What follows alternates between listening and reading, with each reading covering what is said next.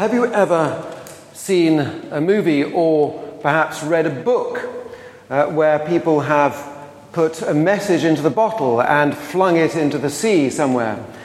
Um, I wonder, um, I'm, uh, pretty common, isn't it? You only have to go back to, to things like Robinson Crusoe years ago and things like that happened. A message in a bottle, chucked into the sea, and you hope that someone might pick it up somewhere and read that message, whatever that message might be. Maybe it was someone stranded on an island who might have done it in the movie or the book.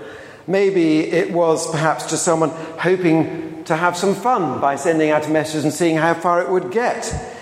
Um, just see where the wind and the waves would take it. And uh, I guess when people actually do find a message in the bottle, you are pretty surprised. Has anyone ever found one here? Nobody's found a message in a bottle? You, sorry? Sally sent a message in a bottle to Blue Peter. There you are. We have someone who sent a message in a bottle, but don't know what the result was and whether they received it. Well, I guess when people do receive a message in a bottle, it is a big surprise.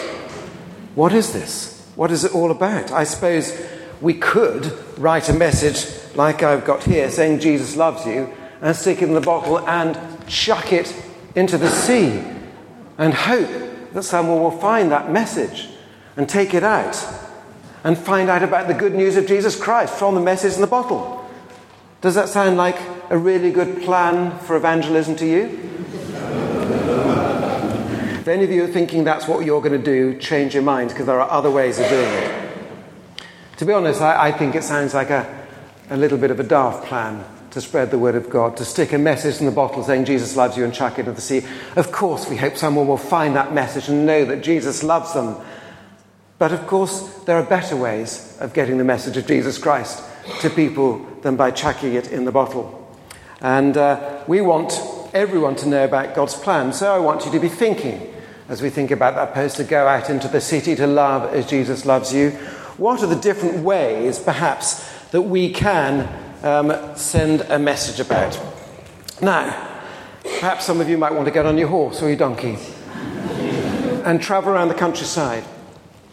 Or perhaps if you're back even further in time, so I'm bringing out all my Christmas props here, you might want to go by camel. Perhaps you might want to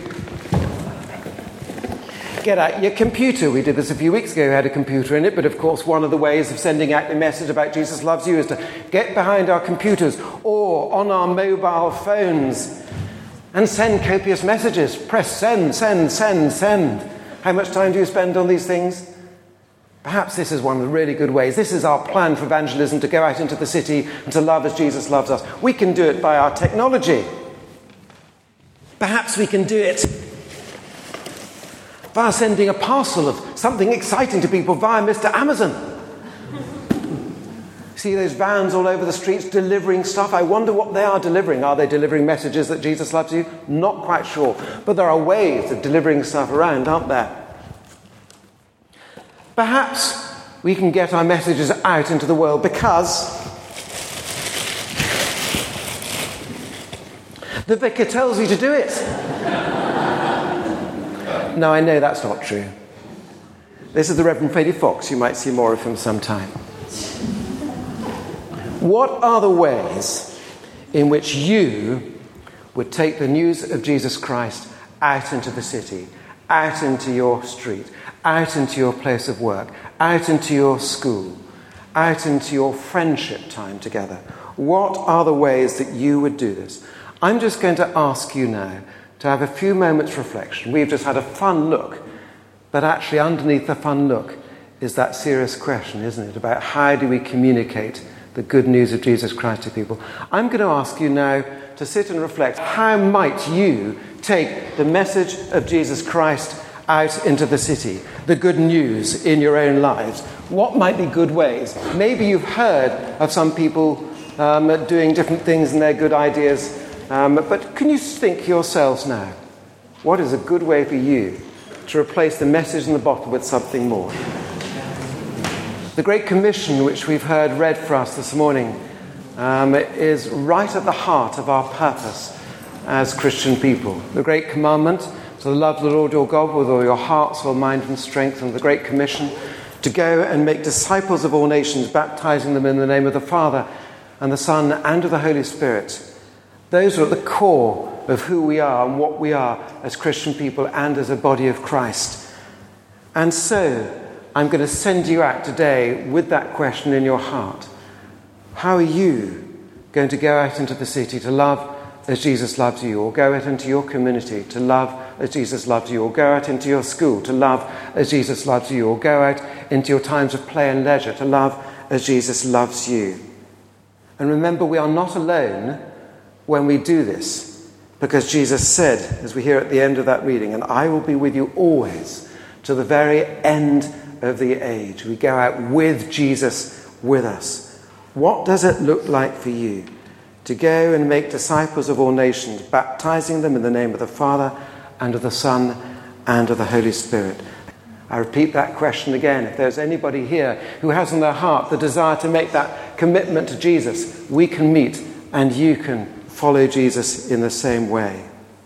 Jesus wants us to tell everybody about his love for them, and he wants us to share with them what he has taught us in the Bible.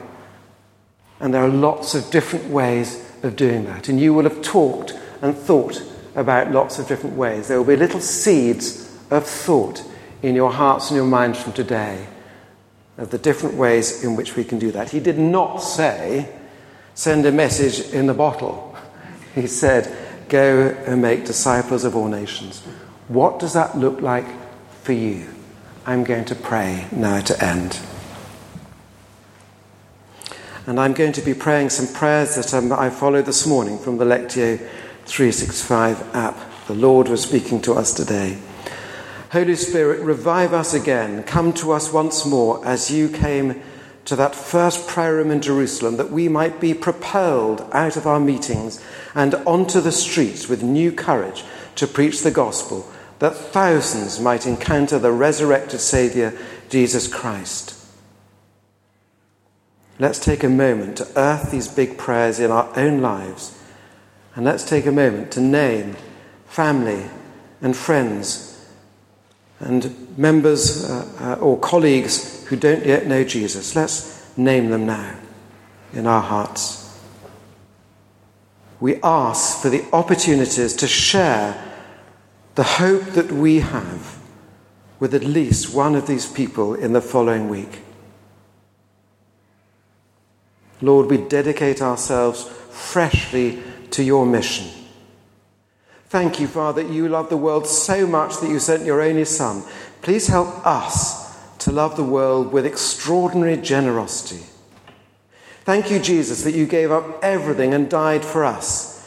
Please help us to lay down our lives for those who don't yet know you.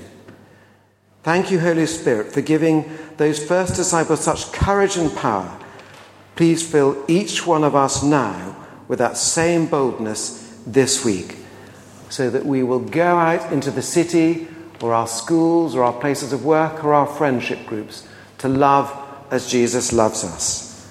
Amen.